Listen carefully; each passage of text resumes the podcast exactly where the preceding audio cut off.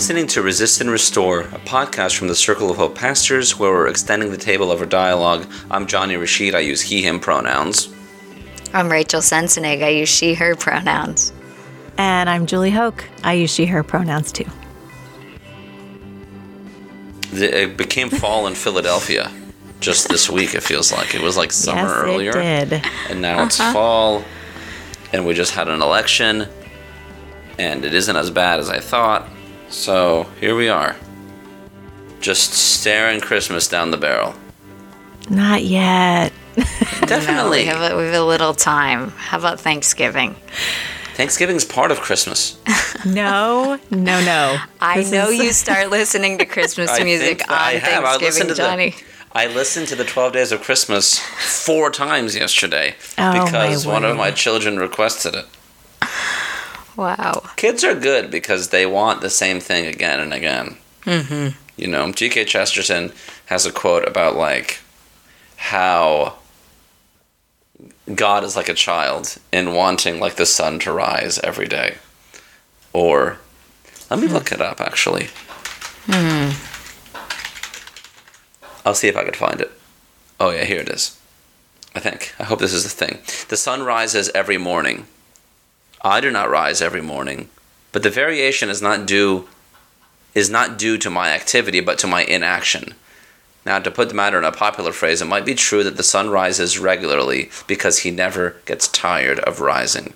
His routine might be due not to a lifelessness, but to a rush of life.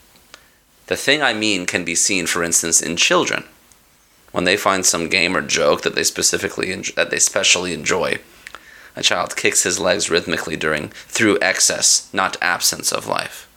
Because children have abounding vitality, they are in spirit fierce and free. Therefore, they want things repeated and unchanged. They always say, Do it again. And the grown up person does it again until he is nearly dead. but grown up people are not strong enough to exult in monotony. Mm. But God is strong enough to exalt in monotony. It is possible that God says every morning, do it again to the sun, and every mm. evening, do it again to the moon. mm. Isn't that sweet? That really That's is. A great quote. Do yeah, he's, he was quite a writer. Hmm. That's beautiful.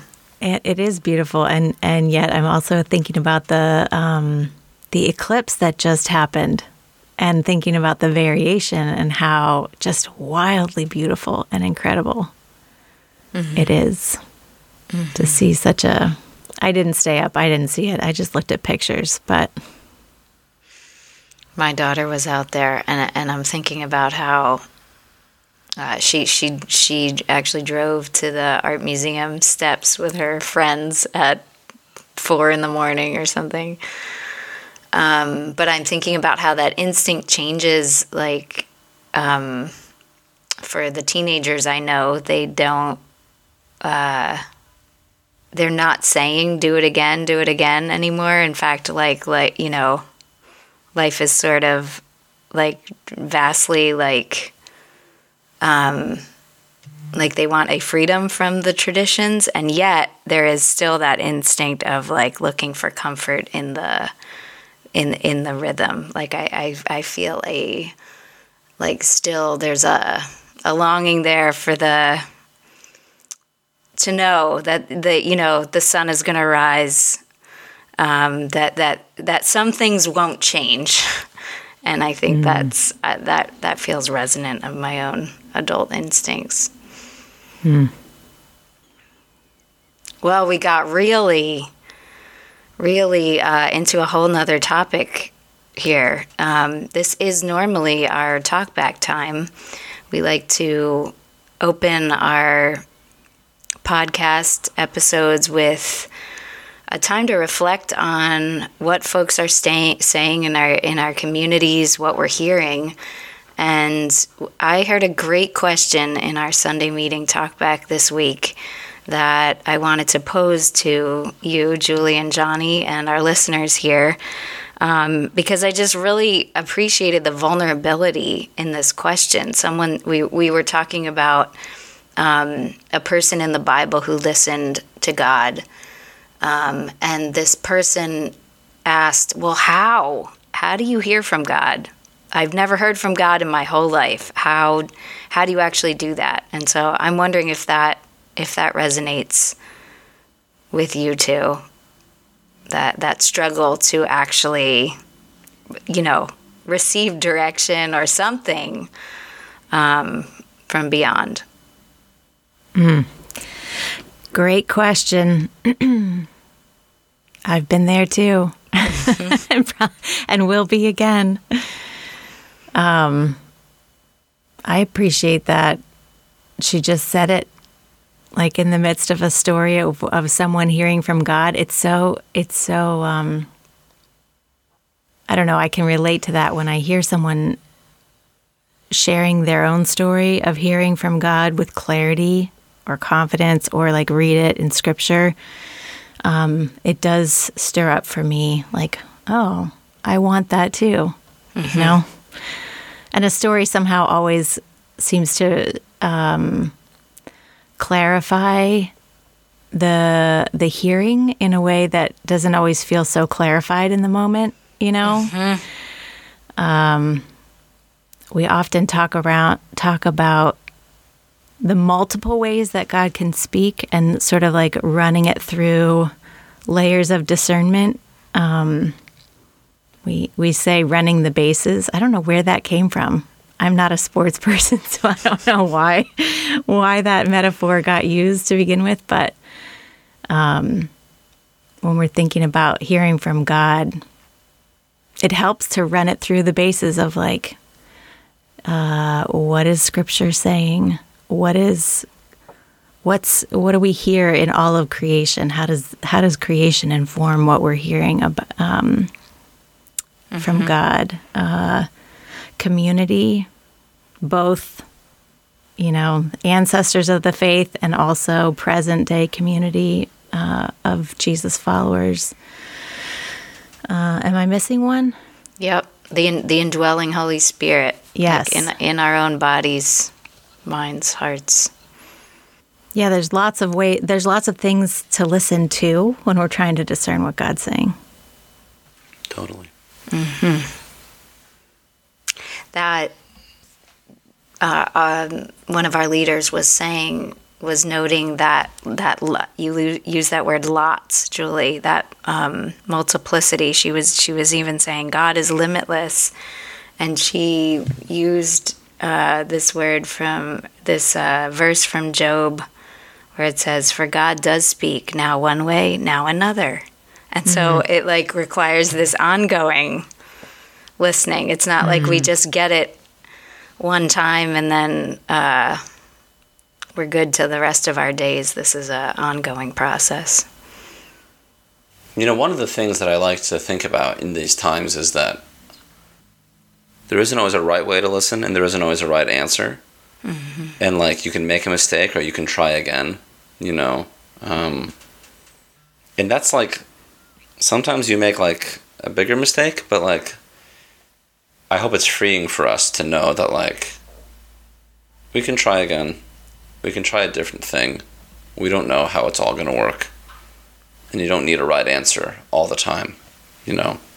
Um, but then, like for me, listening to people that are close to me, that know me, that helps me with personal things, and then for the church, like listening to the body, listening to our history, listening to what's worked before, what hasn't, listening to voices that we haven't normally listened to, and things like that help us to hear what God is doing or what God might want us to do. Yes. It also occurs to me that I don't know who, whoever said this, um, asked this question, uh, likely has been in some way a source of revelation to the people around them. And so even when we we ourselves are asking the question, how do I hear from God? How do I know it is God speaking to me?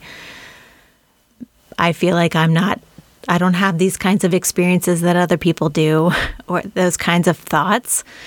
Uh, it really does help, like Jonny's saying, to have a community around you because oftentimes people can feed back to us the ways in which God is speaking to them through us, through our lives, through our presence and and that kind of two-way feedback um, is i think helps us to tune into the indwelling of the spirit like you said like the presence god's presence among us. That's what we're listening to. And mm. each person is a part of that. Even if we feel like we're struggling to to hold on to that reality ourselves. Yes, yes, Julie. And that is exactly what happened in, in the moment in the meeting when when this person asked the question. It was it was revelation um, for for all of us. The people actually began feeding back to her ways that she reveals God to the rest of us and and so we we kind of loosely concluded oh this is this is basically about just showing up and making ourselves available to one another and to God's spirit among us. Not like Jonny said not landing on a particular right or wrong way or right or wrong answer. It is just about showing up being available being open. Um, so that was comforting to me too Beautiful.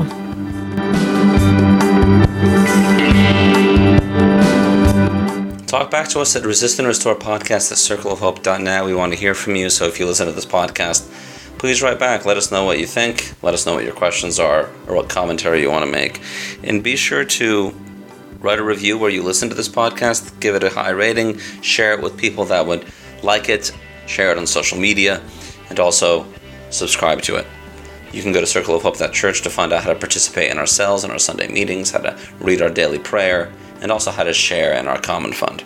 You can contribute anything you want. No amount is too little or too great. It helps keep this show going and helps keep the work that we're doing at Circle of Hope going as well. Thanks for listening.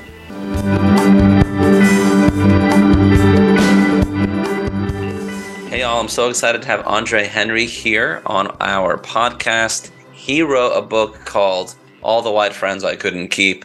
I found it very resonant. He's an he's an award-winning musician, writer, and activist. He writes for the Religion News Services, and I'm so glad to have him here as a co-laborer in nonviolent struggle. Um, so, welcome to the show, Andre. Thanks for having me. This book spoke to a lot of us in Circle of Hope, the church where I pastor, as we were doing anti-racist work in a mm-hmm. predominantly mm-hmm. white church. And mm-hmm. you certainly have that experience um, and you shared it. Towards the beginning of the book, you say the sad truth about white people is that most of them are too attached to the notion of racial superiority to mm-hmm. cheer, much less fight for racial progress. In your yeah. experience, how is that woven into white people? Um, you know, I think that like there's a kind of indoctrination that happens to, you know, those of us who have grown up in the States, right? Like mm-hmm. we are literally educated in this mythology of white superiority in many ways, right? And I think that a lot of, I mean, just to say it in plain English, I think that a lot of white people just think that they're better than people who aren't white, right? And I don't think that they know that they hold that belief consciously. I think a lot of white people don't don't are not aware that that is the position that they hold. But if you were to talk to them about what they think is, gosh, what is the right word, here? Um, low class. Uh, what they think is rude, what they think is inappropriate, what they think is sophisticated, what they think is civilized. Mm-hmm they'll just describe their own habits and norms, right? Totally. and the things that don't fit into those habits and norms, right? You know, are the things that they assume that other people are doing wrong, badly, and need to change. Right. And so I feel like that's when you say how it how is it woven in, I think that's how it's woven in. I'm reminded of I think a story that I did tell in the book with a woman that I was talking to about police brutality. And she said something like, Well, if they just if they just dressed normally, like maybe they wouldn't receive that kind of violence. And I, because she was my friend at the time, you know, um, I wanted to give her the benefit of the doubt and give her grace. And so I pressed her gently to tell me, what do normal people look like? you know? And I wouldn't let it go. Like I didn't keep asking the same question over and over again, but I wouldn't let it go until she gave me an answer. And when she gave me the answer, she looked shocked. Yeah, I mean, I wasn't surprised. I knew exactly what she was saying, but she she she was shocked to find when she said, "I guess they look like me." Right. Wow. And I guess I guess to your question about how is it woven in, I think that's what it is, is that it's like it's like the air that we breathe, right? It's like a fish being in water. Like it that's that's just what it is. One of the things that I've encountered is consciousness of our racism mm-hmm. is for white people especially it's hard to come by because we're told in many many ways that racism is wrong and Right. so um, people think as long as i'm not using the n word as long as i'm not um, in a kkk rally as long as i'm not Mhm. you know a supporter of david duke then i'm not racist because Right. we have seen such explicit explicit flagrant um, demonstrations of racism um, Yeah. but i think that that fear of being racist does get inside like you you start to um, because you can't admit to yourself that you are you just hide it from yourself Right. Right. and you right. just live your life in a way that contributes harm and when you're confronted because we feel it people of color feel it right. And so when we share our experience, all of a sudden we're dealing with white feelings and white fragility, um, Yeah. and a reaction and a defensiveness. And sometimes it's like, yeah, I'm not going to keep sharing my experience and I'm going to talk to people and relate to people that Right. understand it already. Yes, absolutely. Yeah, I mean, there. That I mean, exactly what you said is like kind of what the book is about, right? It's like when you start talking about what it feels like to be a non-white person in a society in a society that was literally built on the idea of white superiority to justify all the power inequities and all that kind of stuff. You know, you end up or at least I did. I mean, I I hope that some of this is changing. I mean, most of the people around me in general, regardless of race, seem to at least concede that racism is a problem now after the Sure. killing of George George Floyd. But in 2014, 2012, 2013, 2016, that was not my experience when I spoke up about my experience in the world. I, there, most of the white people I would say that were around me at the time uh, were in denial, right? And um, I feel like I don't know if I would still describe the time that we're in right now as like white people are necessarily denying racism as much as trying to make themselves the victims, right? Like now, okay, they, they that they're finding that language politically useful and trying to say, oh no, no, no, no, we're not the racists. You guys are the racists because now you want to steal, now you want to replace us, right? That's the big, that's the Yeah. big lie. Totally. Um, and they often will take the position of uh, the oppressed person now. You know, yes, they they yes. subvert the language and they they uh, you know Yeah. yeah they want to act like they're the victims. Yes, but to your point, um, the book is very much about like that experience when you're like, I can't keep having these same conversations over and over again, you know, about whether or not racism exists, who's who's really being affected by it, why is it an important problem? You know, if if we're building, you know, if well, I was thinking about I, I think about this all the time. It's like you're a rocket scientist, right? and you and your other rocket science co- rocket scientist colleagues are working on some new technology and some intern is in the room and it's like we can't do that because you know machines can't fly. Hmm like does everyone in the room now need to stop to to get this person up to speed or does that person need to leave the room? Like you know? And that's a that's kind of like the convert that's kind of like what i learned in the book where the the a major lesson in the book is that i'm t- talking to people and saying you know if if you want to do something about racism if you want to do something about climate change if you want to do something about you know, democracy because we know democracies are backsliding all over the world. I don't know how useful it is for us to just like keep on arguing with people who want to, who literally do not want to see the truth of the problem. If yes, if we have a common mission, Yeah. it's one thing. But if you're hostile to the mission, hostile to the position, it's a lot of wasted time to try to convince you to do something. Exactly. Like if you and I are trying to fight racism, but but you're like, Andre, the only way that this is gonna happen is if we blow up some buildings. And I'm like, no man, we can't blow up buildings. That's a conversation worth having. because we're working on the same project. Right, exactly. So, you know, people talk to me a lot about this and they're like, is there any room for political diversity? And I said, yes, if we're on the same mission, you know. Um, yeah. people on the left in particular would benefit from less ideological commitment and more cooperation as we're working on a common cause. Yeah. But that doesn't mean we cooperate with white supremacists. You know, yes. there's just a difference. You know, we can't you, cooperate with white supremacists. you talk about this. You Yeah. talk towards the end of the book. You actually talk about unity that's good and unity that isn't good. Yeah. Yeah. So unity among common activists. That's Right. positive. That's great. Yeah. Yeah. You know. Yeah, for sure. But but you can't have unity. Like you can't have unity uh, against.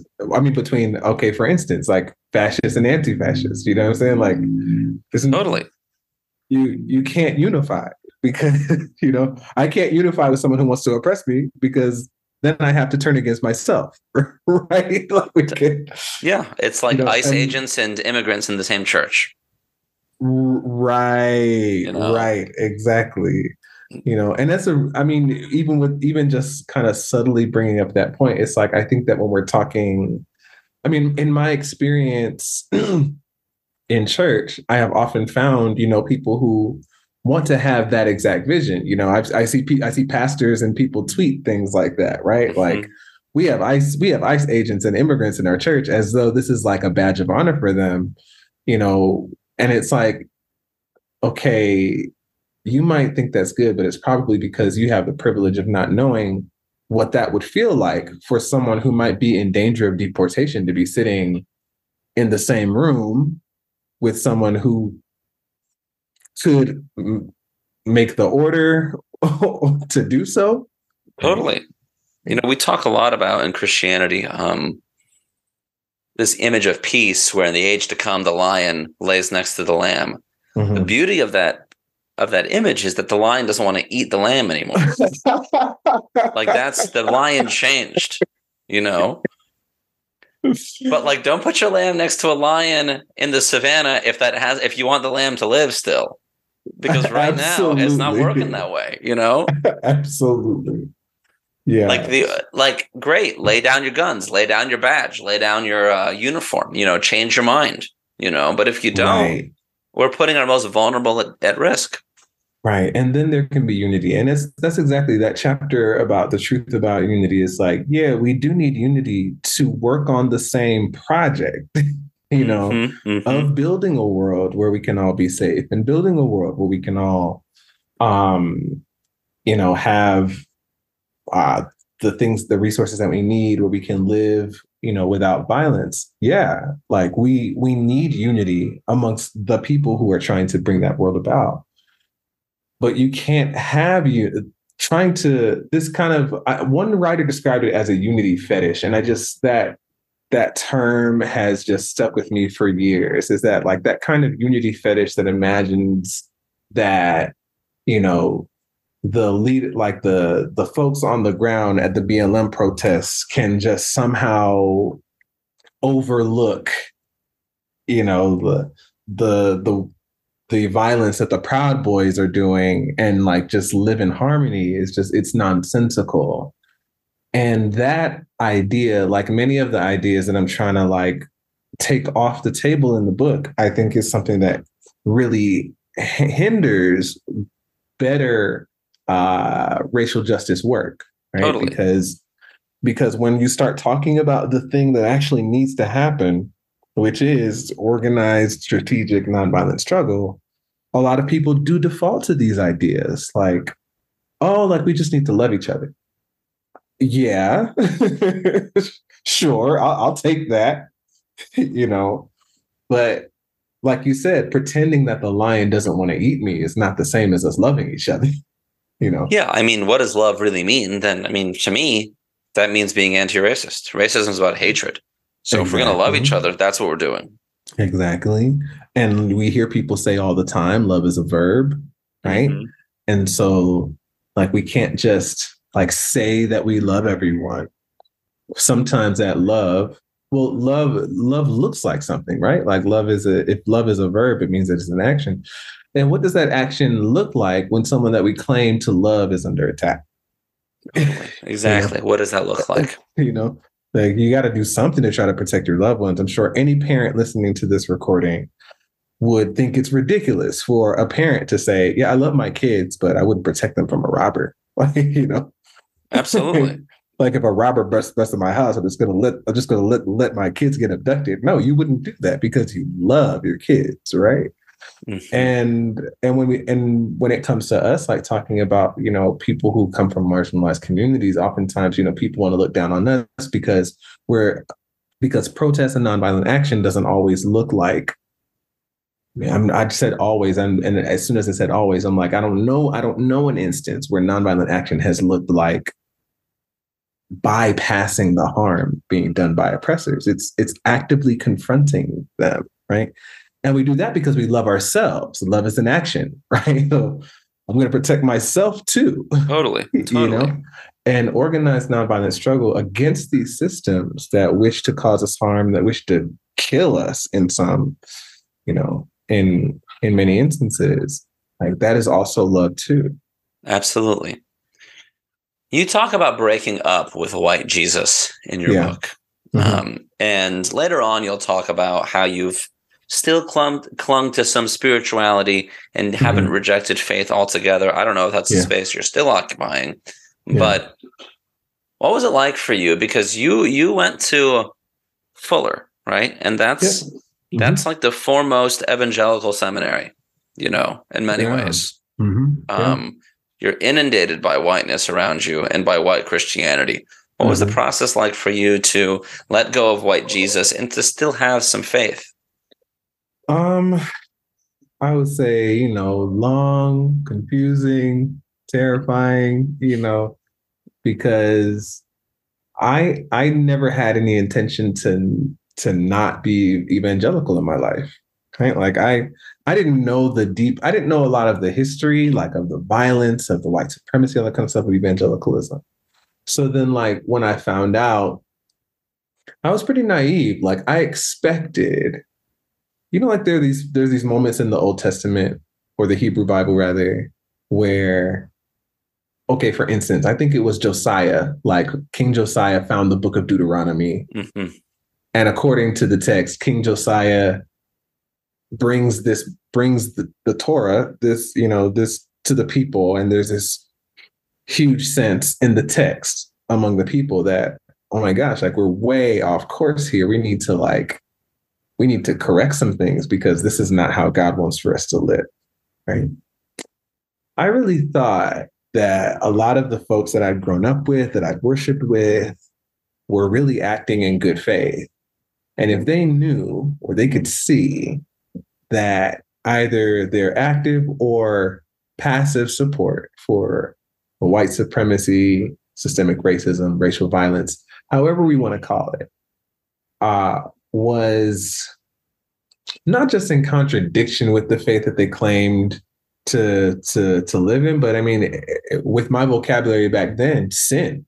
I mean, let's like like like I right? Like if I thought that if people the people that I knew could see the way that they the way that yes their active or passive support for systemic racism as sin that they that that would matter to them and that they would want to repent of that and i was very wrong about that i couldn't have been more wrong and that was a type of moment where you're forced to deconstruct some core beliefs, right?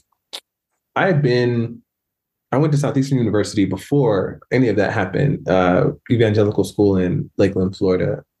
And I remember every year I would learn something in class that that was like, okay, well now I got to re- rethink, you know, everything. That you know, every year, at least in one class, I would learn something about some biblical text, something about some history, and I'd have to rethink things. And I was thankful for those moments. I loved those moments because for me it was like I I wasn't just learning something new about some ancient text. I was learning something more about the God that I believed Mhm. in. And so, I mean, I, you know, there's this huge conversation among Christians that I that I don't typically, I'm not typically interested in. But I mean, that that was deconstruction, deconstructing and reconstructing every year. But there's a different kind of deconstructing that you have to do when it comes to like religious trauma Big Right. time. because this was not just me like reading biblical scholars and then being like, listen, Moses couldn't have written the first five books of the Bible. The the first five books of the Bible talk about Moses' death. How could Moses write about his death? Okay, so for me, it's like, oh, okay, well, that makes sense, right? No pasa nada, right? Just so, you know, as as they say, you know, that's that's not a big deal to me. But to find out that the people that you worshipped alongside of, some of them close friends, some of them that felt like family, literally kind of the whole time thought that they were better than most Black people and wouldn't lift a finger to, to make the world any safer for people like you. Mm. That these people truly believe that God does not care about racism. As as you know, as one pastor told me, looked me in the face and said that. That's so Yeah, that- wild. That was like that was a whole nother thing. Mm-hmm.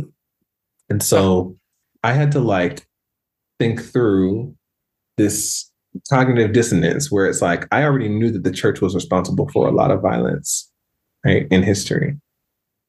And I defended I defended Christianity from the epithet of being the white man's religion as growing up, you know. But in that moment, that summer of 26, 2016 through 2017, I really had to like think through what do I really believe about this? Because these people are essentially telling me that God is one of them. like, Absolutely. God is one of them. God is on their side. God cares about their concerns. God wants to uh, cast cast. They can cast their burdens on Jesus because Jesus cares about their problems, but not mine. And so, yeah, I, I gave up on everything for a while, and then that that process of the process of me being open, respectful, and even wanting a spirituality of my own after that came from studying revolutions more deeply Totally. Yeah. because I I started at I started at forget all the spiritual stuff because the the the religious folks and the non-religious folks are all spiritual spiritual bypassing, right? Like the Christians are doing it in the name of Jesus and the love and light people are doing it in the name of love and light. Mhm.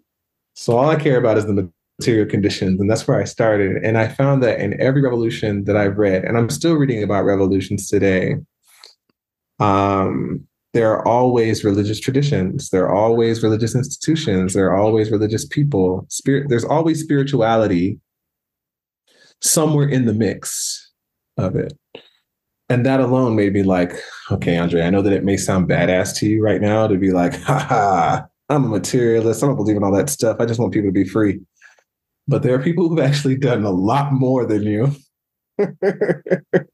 for, for our collective liberation and they didn't throw spirituality out the window. No, not at all. I mean, the the need for transcendent hope to make Yeah. imminent progress is really important. Hmm. You I love the way that you that you phrase that. Transcendent hope for imminent progress. Yeah. like to do it right now, right? Yeah. Like there's a reason why we have to sing when we're doing the revolution, you know? Mm-hmm. Like it's about our soul, it's about our body, you know. Oh, We're- it's- man. we we need hope. Um Yeah. you know, it's like the in faith and spirituality add you know, really some things that are intangible to our struggle. Um Yeah. that are necessary. Like we still need to dance. Yeah. Even though Yeah. like someone might say you should be doing something real practical and real material. No, we also need to dance. You know, we need to pray. We need to cry. You know, those things yeah. are important. Yeah, I mean, I I don't know if you meant to go here, but it just reminds me of just like it just sounds very Puritan, right? To be like, what are you doing dancing? We're supposed to be building the revolution. You know? totally. you know, I mean, I think in the midst of it, we can't let people who oppress us steal our joy from us. Yeah, yeah. I mean, because that honestly is a victory in itself for for the oppressive system, right? It's like there has to be some terrain that is like it's yours, right? And that terrain inside, that inter that internal terrain, like honestly, so from reading like reading more of like Fanon about decolon decolonization and stuff mm-hmm. like that has been really helpful because he talks about that, you know, that would be a great victory Absolutely. for the oppressive system to i think he i think fanon phrased it as an evacuation of the self mm. right and i and that's something i that's i think that may be something surprising about the book is that like later on in the book i'm writing a lot about like reconnecting with my ancestral roots going back to jamaica where my family is from you know and all of that. Because when you're saying when you start rejecting kind of like these forms of being these forms of thinking that this oppressive system wants for you to live in where do you go? You know uh, now obviously we all we all can't go all the way back to wherever our ancestors came from and live like they did the world is too different now but totally i have been like in some sense trying to shed this false self that the oppressive system wants for you to adopt, uphold, nurture, cultivate, right? And asking asking the question a lot, like, where do we get such and such idea from? Like, because hmm. I want to be able to, I want to be able to identify like the the norms that have been passed down because of uh, because of oppression, because of subjection, right? and what are the gifts of my ancestors? I know the traumas, you know, mm-hmm. like I know so much about the traumas, you know. But what about but what about the gifts that that they've given us? So totally, totally. It's easy to focus on white supremacists that are flagrant, uh, police, um, mm-hmm. and other soldiers of white supremacy mm-hmm. that stamp out black rage. But you say rank and file white people also do this. yes. You know, just ordinary run of the mill, not uniformed, yep. no KKK hood, no MAGA hat, even. Yeah. And they yeah. try to stamp out black rage. Why does it make white people so uncomfortable to see people of color angry? Especially you know, Christian I, people of color. Uh, sorry, you know, especially Christian white people. Yeah. You know, I don't really know. I don't really know. But I mean, I, I have my suspicions, right? Like, I think that, okay, from my own experience, learning that, not just learning, but really seeing that the myth of America's exceptional de- democratic tradition is not just imperfect, as we like to say, but it's just false. Yeah. Right. Seeing that, like, okay, I'm I've been studying I've been reading more about fascism, imperialism, and uh, particularly wanting to understand more about Black-led anti-fascist movements for for about a year or so now. And this one author, actually, I have his book open right right now, so I'm going to just look at the cover right because I, I would say I don't remember the name, which I don't, but since it's right here, Mark Bray's book Antifa, he mentions a historian that talks about how, okay, so fascism in its formal sense, like using the name fascism, may have been birthed in like the early 20th century, but functionally, functionally, fascism originated in the US in the South with the KKK. you know, and like when you go back into America's story and go down to the roots, you see like there is this deep anti democratic political tradition in America, right? To the point to where like by the time people were calling things fascism, black Americans were saying, yeah, we don't need we don't need you to define that word for us. Langston Hughes said that actually at a, a writers an international writers conference. He's like, we don't black people in America don't need to be told what fascism is. We we we experience it every day in the States. Totally. Yeah. That was so hard for me to ingest and to accept that like the America that I was told existed as a child, the flag that I pledged allegiance to, the song, the patriotic songs that I sang were just like filled with a lot of lies. right? Totally. It's I mean, yeah, to experience that is uh that's that's life changing right there. It's hard, you know. As I say it, I still like in my body, like I feel, you know, like I I think that what I'm feeling, the sensations that I feel, like my my skin is like tingling right now as I say it. And I think that there is a huge sense of loss, right? From that. I don't know if America can be the place that it ever claimed to be for everyone, but I know that it was never intended to be that for everyone. That is hard, especially when people I really identify with being American, with this country, you know, and thinking like they're a part of one of the greatest political projects that ever existed in the history of mankind. I think that there are a lot of people who, as Walter Brueggemann says, I think in the prophetic imagination, that there's this widespread refusal to grieve. Mm, yes. And I, I think that people, I think a lot of white people are um, trying to avoid that. I think another thing is that, and I, I'm pretty sure that I wrote about this in um, the personal is political chapter, and prob- and I think it goes through the that follows the thread through the um, we can all be white chapter is that white identity is very much tied up in the notion of superiority, right? And I think that the truth is that a lot of white people wouldn't even know that that would trigger an identity crisis for them to really like do some work to understand that them thinking that for instance for example and this is one of like this is like on the far end of like just like explicit racism but i used to have this troll that used to tweet me every day all day. And i remember tweeting something about colonization he was like oh so you all want to go back to living in huts and all that kind of stuff and like as though like some of the first civilizations I, I mean, I, I dare to say the first civilizations in human history were in Africa, right? But there is this psychological need for white people to feel like they are inherently superior in this way, right? Like the world that they. I'd be trying to be careful with my words. but you get i think you get what i'm saying right? Is like uh-huh. there's this there's this psychological benefit that white people get from identifying with whiteness so strongly. And i think at the end of the day the the more the most simple thing is just that like you said earlier we all know that racism or i was going to say we all know that racism is bad but in 2022 i don't know some some people are debating about that.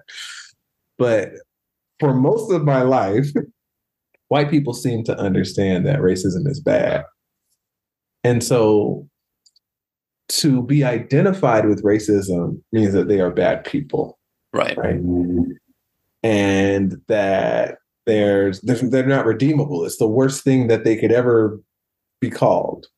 Right.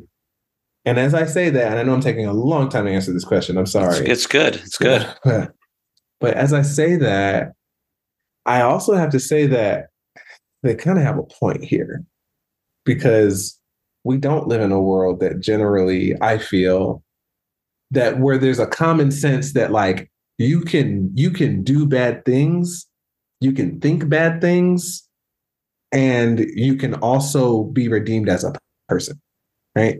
You can you can grow, you can become better, right? I don't think that generally by and large there is this restorative common sense in our culture now, where does that punitive, punitive common sense come from?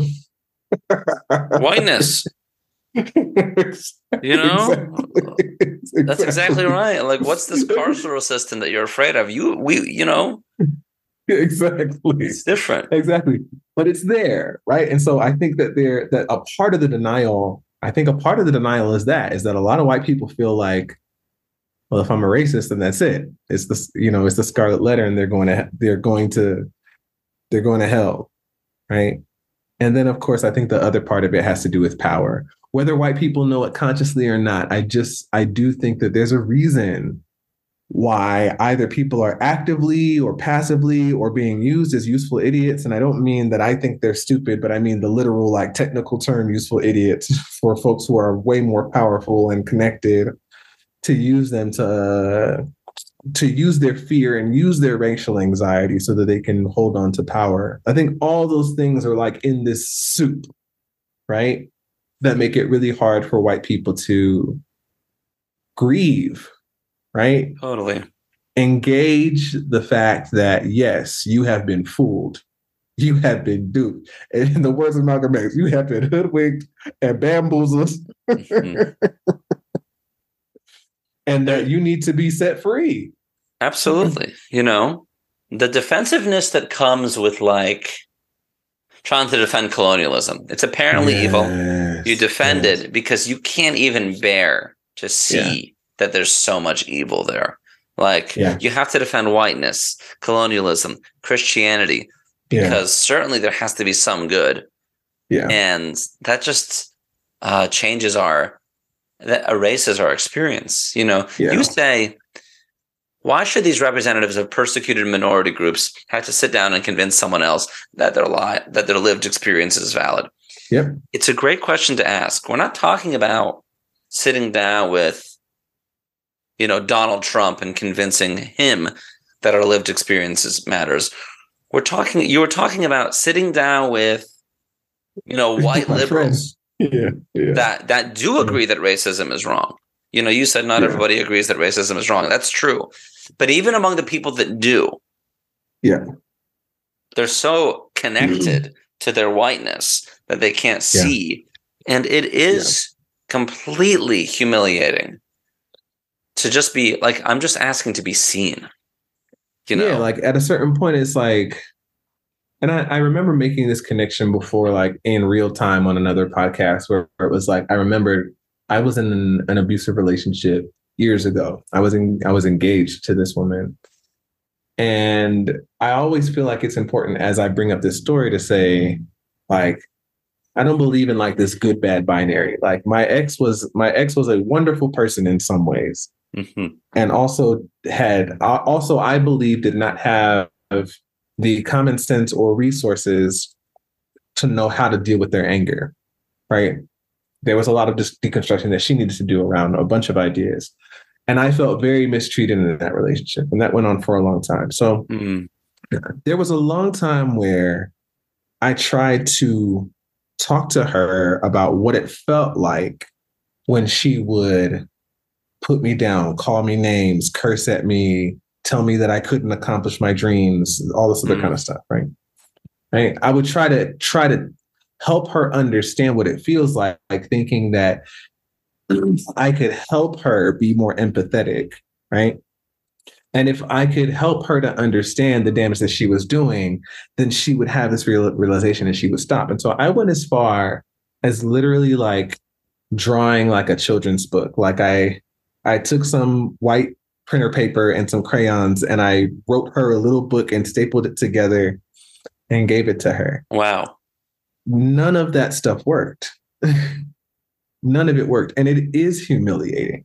It is. When on a personal level, when it's like you're because you have more worth than that to try to to try to do that. And eventually I had to just realize like it's not gonna stop. Right. Well, I feel like a lot of white people expect for marginalized people, for black people in particular, because I mean that's what I know the know the best. Other people can tell me if they relate to this too, but that they want for us to beg them, plead with them, convince them, save them, you know, to see our humanity. But like we've got our own stuff to do. you know, Absolutely. Like, we've got we've got our own lives to live. Mhm. We've got stuff, we've got healing work that we've got to do. We've got unlearning to do our, our own selves from living under this system. You know, we just we can't spend our whole lives making coloring books for these people. you know? Especially with no results. Especially with no results. No, I mean there's no there's there's no return on this huge investment. Yes, yes, exactly. Right. What we get is the, and I experienced a, a while, right? I think for people who read the book, like you see, like there's a very different Andre in the beginning of the book from Totally. the Andre at the Absolutely. end. You're talking to a lot of white people, white family members in the beginning of the book, people Yes. connected to you, and it's painful. And eventually you just like throw up your hands, be like, I don't know, I can't do it. And a part of that is because those conversations are reliving the same wound, right? It's like it's the same pain. It's like you, yeah, it, it was the same conversations over and over again, right? And the same experience over and over again of not being believed, of of being, you know, of your feelings being minimized, of being gaslighted in many ways. And so, yeah, like we can't keep doing it, like you said, with no results. Yeah. Absolutely. You were at relevant Mm-hmm. and you know people in our church listened to this story and, and really resonated with them because like it was like during black history month and one of our one of our uh, black members wanted to write pray- prayers on our daily prayer blog um, for black history month and and she got from the white pastor the same answer your editor did you know Oh, what about people who are uninterested in that or something? exactly something like that right right? um Wow. So you're there, you're ad Relevant, you want to do this feature on, and it's online content and print content, right? yeah. mhm. Um, it's always interesting with online content um, how they still want to limit it, even though there's so much space. Um, Yeah. There's endless space. And you got basically told you can't you can't write about this, and then you lost like editorial power Yes. as a result. Yes. Um and relevant i'm not trying to def- d- name it too much but like it's supposed to be like a somewhat progressive christian publication right Um, I don't know. I don't know. I mean, I think that I mean my impression of it because I was a fan of Relevant magazine when I was in college. You know what I mean? Like it was like it was like the coolest Christian thing, you know, in my world. They were interviewing actors, not not actors from Christian movies, just like actors, musicians, you know, like yeah totally pub- publishing books about Lauryn Hill and U2 and all that kind of stuff. So I mean, yeah, I I think that I think that in some ways it's from the outside it seemed kind of progressive. Yeah. yeah but then it just confirmed what you already knew what you already felt how did that experience change you By the time I got to relevant, it was like this is me giving it, this is me giving the evangelical church one last chance. mm, Like it's not church, right? But it's Christian, right? mhm, mhm. and we're supposed to be concerned about the world, right? So, I mean, I was really on my last leg, like trying to cross my fingers and hope that like this might redeem some of the some of the pain that I had uh, experienced. And like you said, it just really didn't. It was it was the same old, same old, you know, because it wasn't like it wasn't like in the office like we're we're conservative, right? It's not it's not like oh no, we we actually are Trump supporters, so we can't publish that. It was just we want to stay out of it, right? Which seemed to be which seemed to be a common idea of a lot of like large evangelical platforms at the time. Now it seems like I'm not I'm not really tuned into the conversation anymore, but now it seems like a bunch of evangelical platforms are just like, no, actually we we're just fascists now. totally i mean that's it's all over the place there's there's the lack of shame around christian nationalism right now is surprising yeah. But at that time, it seemed it was more like we want to stay above the fray, is what it was. And people just didn't understand. But that meeting in particular about Black History Month was just that was shocking. Mm. That was really shocking. I mean, the I mean, I wrote about the conversation in the book, and I I think the article that I wrote about that a few years ago is still up on my Medium blog. But the conversation was really shocking because I just expected more. I just expected more from the leadership there than to basically say, well, we don't care about that. you know? I, has anyone ever reached out to you after that? Any apology, anything like that? Yeah, and I mentioned this in the footnotes of the book. Like, someone who was not the offender reached out to me to apologize. Mm. So I mm. had to ask them, okay, well, is this coming from you? Is this coming from the company? Who is this apology coming from?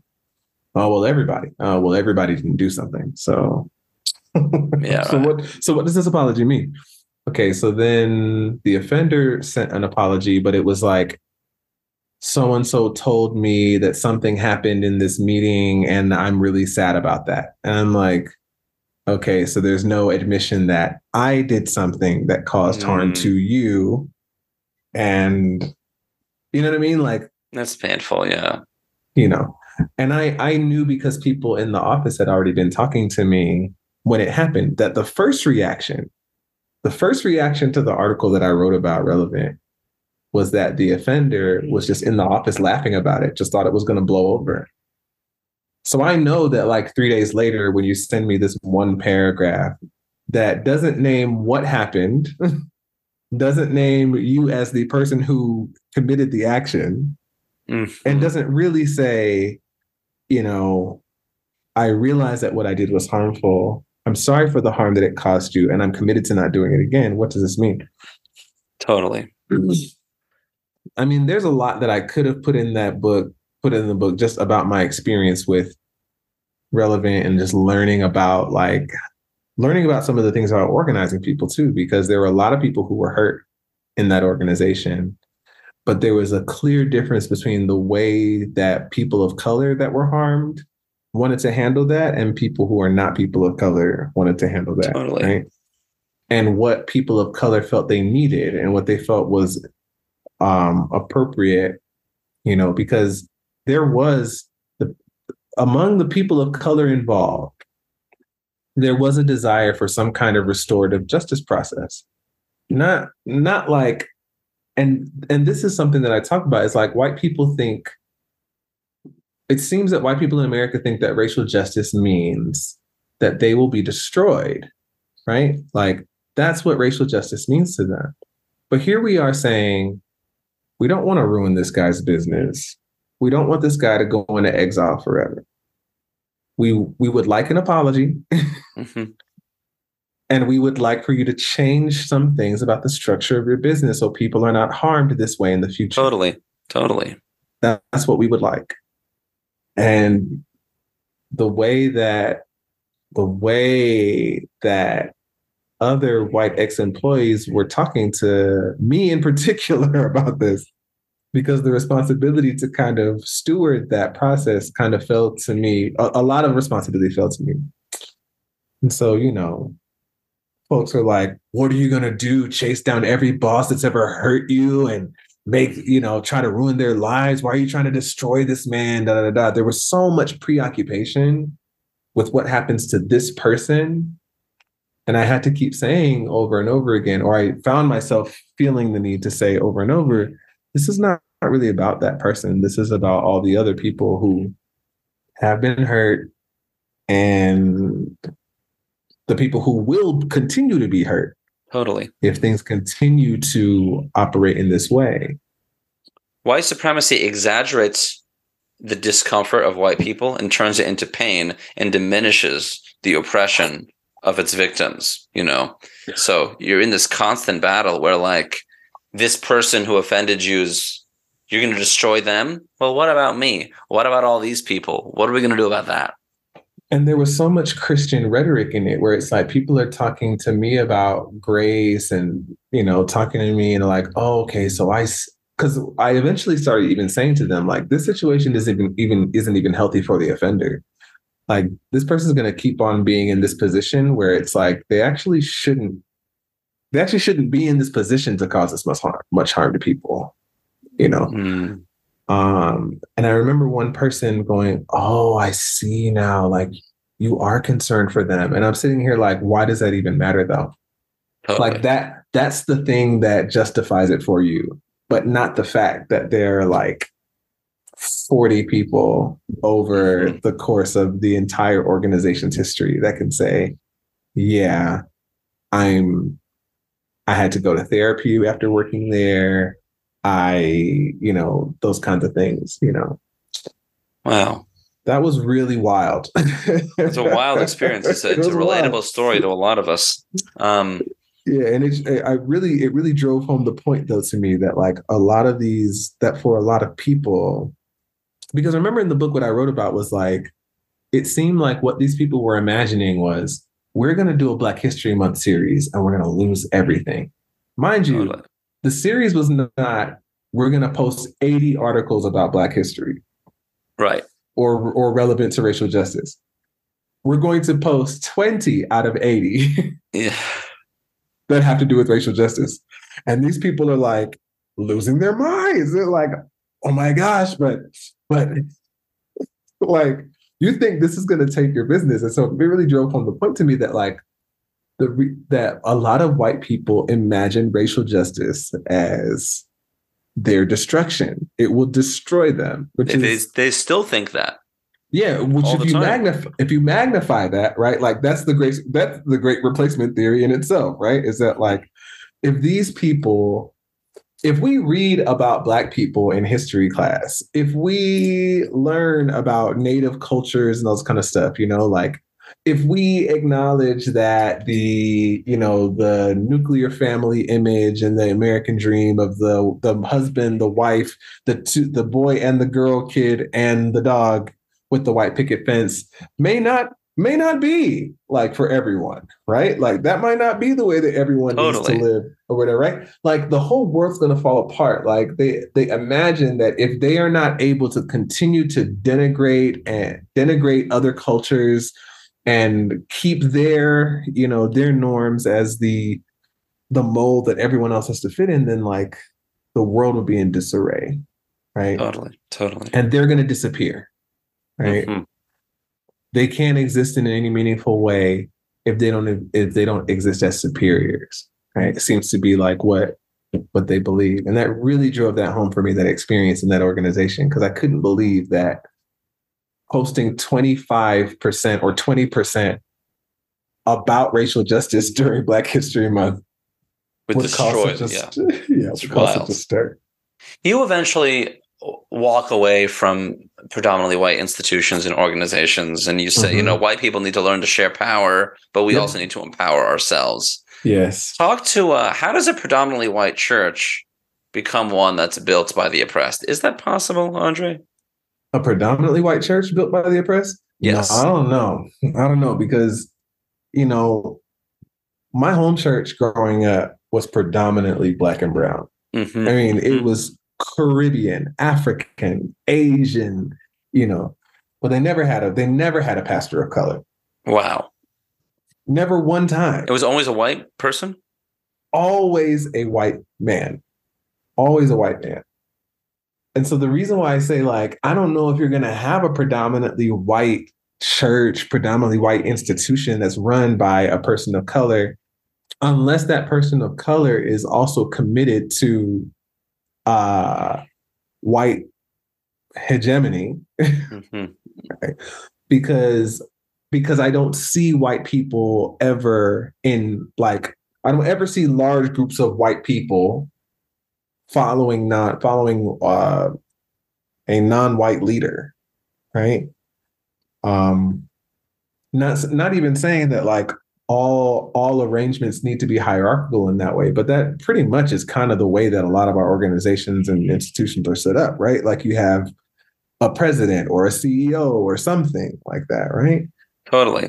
so, you- Um, so you're saying white lead, but people of color leaders of PWIs are often not committed to anti-racism. I don't even know any. Is that what it means then when you say like, "Hey, we can all be white," that type of thing? Yeah, right. Like anyone can be committed to building. Anyone can be committed to white power, and anyone can be committed to Even if they're a maintaining victim white of it. power. Oh, for sure, absolutely, right. Like, I mean, even even African revolutionaries write about how like white imperialists could have never been able to accomplish what they did in Africa without the help of African people. Right? Mhm, totally.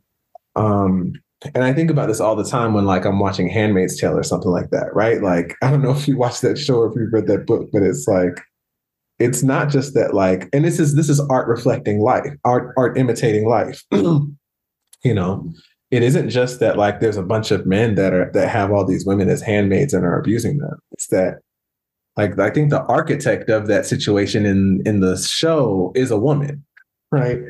Um, Totally. Yeah, which is showing i mean it's art imitating life because like and this is something when it comes to racism a lot of people don't understand. It's like one of the dumbest counter arguments that people try to launch. I shouldn't say dumb but i mean like it's basic right? Like when people are like oh but like this person is black so how could they be supporting white supremacy? Like they they just say the same things that white people that white supremacists say you know vote Totally. for the same people white mm-hmm. supremacists vote for support the same policies you know yeah it's, it's it's noteworthy in non-black communities that anti-blackness also exists as well. Yes.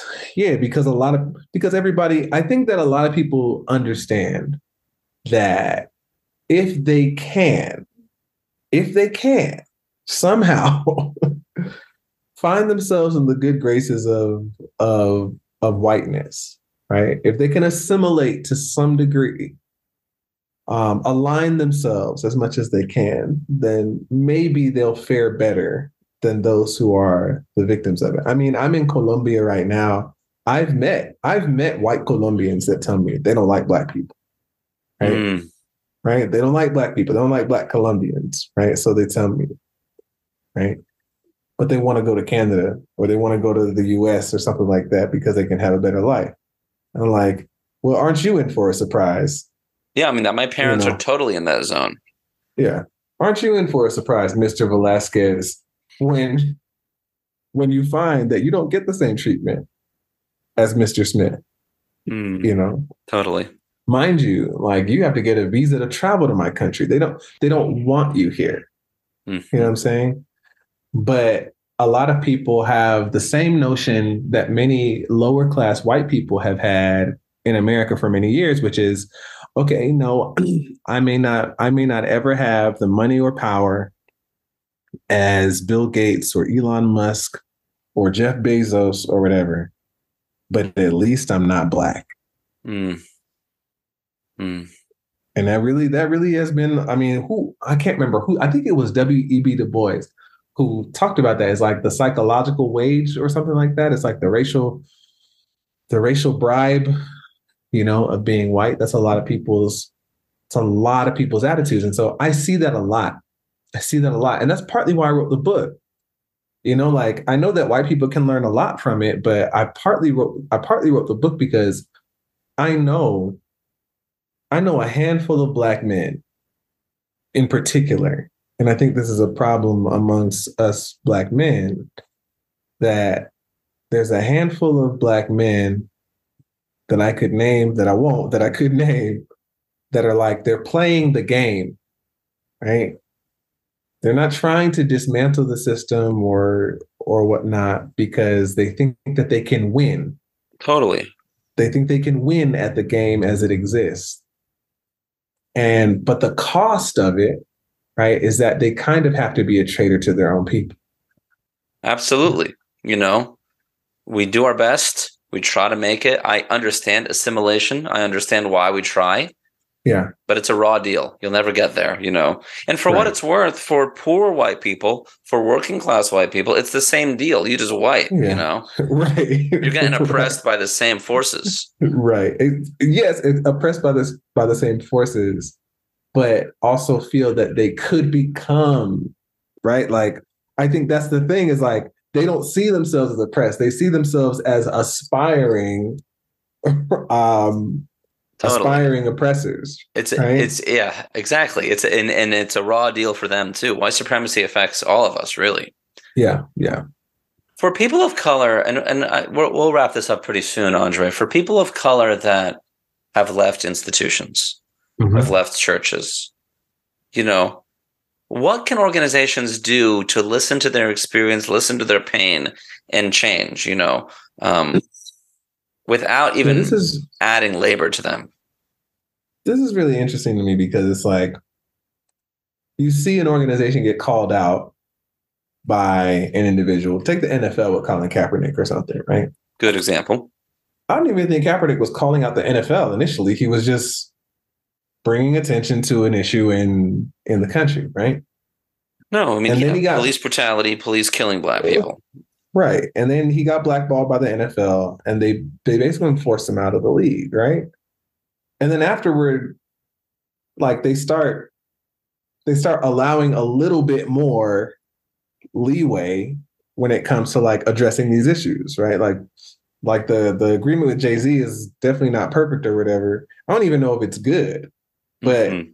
it's a step in the direction that Kaepernick was pushing the league anyway, right? Um, I I actually got a couple songs picked up by the NFL Network for the Super Bowl this year, and I remember like some of the a couple of the producers talking about one of the pieces that they were working on is like this was their way of trying to, you know, at least address something that was going on in the world without rocking the boat too much. And so I'm bringing this up to say like I see organizations do do this a lot where it's like they push people out that are pushing them in the direction that they need to go in. Afterward, because of the public feedback or whatever, they realize, okay, well, we're not going to be able to keep on doing business as usual. But they don't just listen to the person that they kicked out in the first place. In fact, I mean, they may as well just bring the person back and say, okay, what were you saying? Mhm. right? Totally. but a lot of organizations don't do that and so i and i've also i've also been brought into different conversations with different organizations where there are constituents of color that are trying to push the leadership to not push the leadership but are asking the leadership to listen to them the leadership doesn't want to they're very reluctant about it and i just watch those people get burnt out and leave Totally. Yes, I've And so it's that like- all the time. yeah. And so like you don't want to like be put in this position where it's like you have to be the resident non-white person that has to like deal with all of that that process of grief and pastor people through that and shepherd people through that. Unless that's your thing. Like some people have the grace to do that. Um and at the same time, like it's gonna be business as usual if that organization doesn't have people who are from those from those communities and politically aware, not just black faces in high places, that doesn't do anything. Um, but people who have those pers- those perspectives that actually actually have decision making power. Totally. You know what I'm saying? hmm Like I think that that's part of the issue is that like a, a lot of these a lot of these leaders and organizations seem to be looking for consultants, right? Totally. right? Advice. And really, what they're trying to do is make sure that the organization doesn't appear to be racist. Which is much different than being anti-racist. yeah, exactly. Right. You know, but I, I've often said like when I was when I was more interested in like seeing I shouldn't say it like that. I mean, I am still interested in seeing churches and religious institutions participate in social movements, but I'm not committed to trying to get reluctant evangelical churches to do what they don't want to do. Yeah. Right.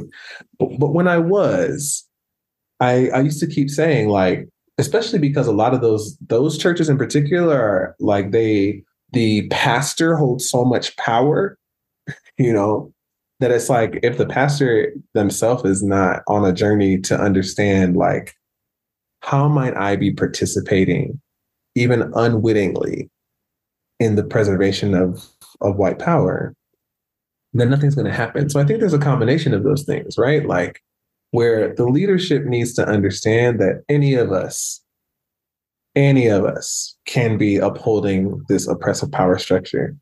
And we need to be personally committed to learning about what that system looks like, how it works, so that we can see how we might be doing that and we can change Personally. Absolutely. right? And then also, like, you need to have other people from these communities that are politically aware that also have decision making power with you, you know, Mm. because otherwise, like, if it's just like Yeah, Andre works. Andre's our graphic designer, but he's the only black person in the office, so we're just gonna like keep running things by him. Then like that's that is kind of like exhausting. It totally You know? is. especially if you don't listen especially if you don't listen to the graphic the graphic designer of color that you keep sending sending stuff to so it's like why am i giving you my opinion anyway you're just going to do whatever you want to do Totally. right i mean but those are some things that come to mind for me it's like Excellent. sharing actual decision making power and the leadership needs to be actually like on a journey themselves to Excellent. Well, thanks so much, Andre. Um, so good to talk to you. The books, All the White Friends I Couldn't Keep. Um, where can we follow what you're up to these days? Your music, what you're writing, what's Yeah. happening? I mean, the best the best way to keep in touch with me is my email list on my website, andrehenry.co. Um, that has like I send out links, stuff that I'm reading or that I've come across that I think are interesting, noteworthy, um, Okay. updates on you know projects, um, like nuggets of like insight that I've that I'm gleaning from my studies and stuff like that. And then obviously like all the places that I, all other places that I am online, like are super easy to find from there. Okay, cool. That's awesome. Um, and can we can where can we hear your music? Um, literally anywhere music is streaming. I also send out, you know, updates when I have new songs on my mailing list, but literally if Awesome. you use iTunes, Apple Music, Spotify, SoundCloud, Bandcamp, whatever you use, YouTube, you know, That's awesome. I'm there. Well, cool. So good to have you, Andre. Glad you're on our show. Thanks for having me. Thanks Yep. again.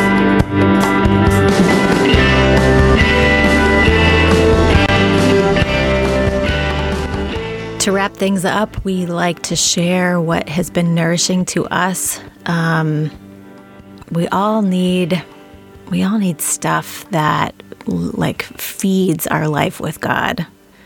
And it's good to pay attention to um, that nourishment in intentional ways. So, pastors, what has been feeding you?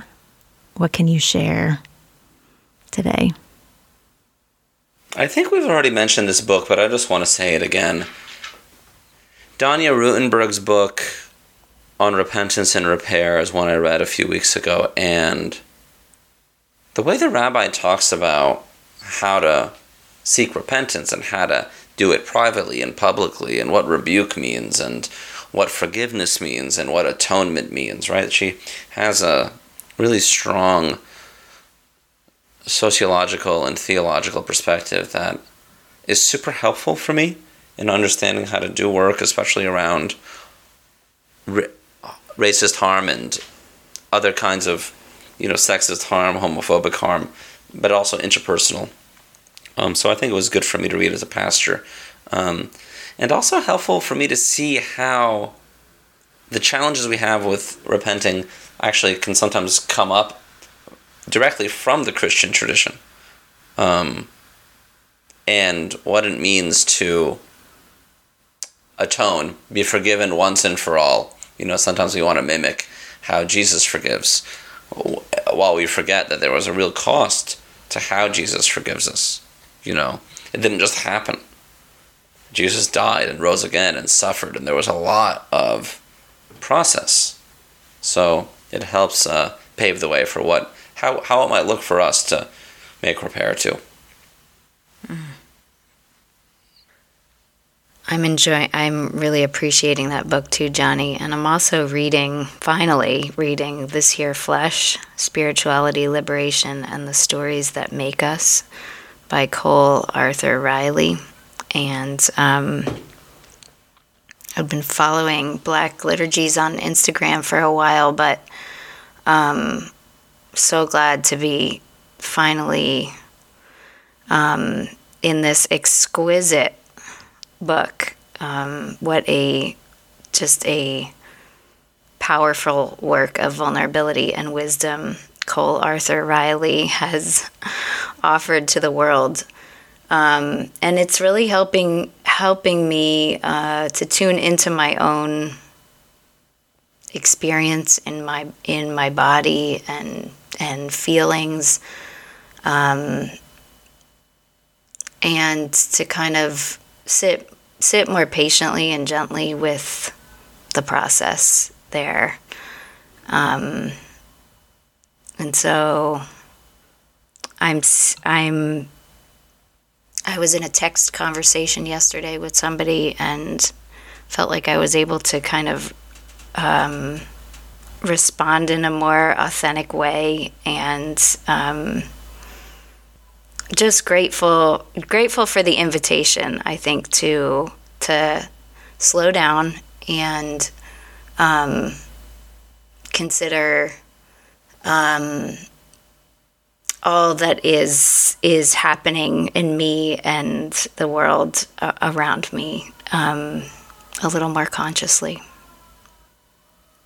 I went to see Les Mis. Mm. uh, our whole family went this past week. Les Mis is in Philadelphia, and I've seen it before and love it and love all the music. And I wanted my kids to experience it. Unfortunately, they did not share my love in the same way. They didn't love it? not even uh, when you get to do you hear the people sing? Um n- no, not even there. I mean, it didn't help that whatever. I shouldn't be I'm not here to talk about my kids' experience of it. Um, but we got tickets. It was like a last minute deal. This is what what spurred our decision to go. Uh, there were tickets for like $31, and the only seats available were in the top section. So we were literally on like eye level with the chandelier, the top of the chandelier. So we saw everything looking straight down on top. And if you've wow. ever sat in the top, uh, this is at the Academy of Music. Mm-hmm. The seats are tiny and there's like no room to move. and so we were packed in there and there unfortunately our we had an obstructed view seat with the pole in front of us. So the kids were not loving it. Um, and it was hard. It was hard to experience the the show that way, I'll be honest. But it fed my soul because I know the music and I know the story and it was just so powerful. Like even up there, even with not great visibility, the sound, the music, the words of the songs were just like you know, enveloping us and it was just so powerful to be in the room with people um uh what do I want to say? Like just just with their powerful voices and such beautiful music. So, not to mention this great story of forgiveness, redemption, change, uh, someone who cannot change. And um, anyway, so, just the experience. I love live theater, I love musicals. So, just doing that fed my soul. Beautiful.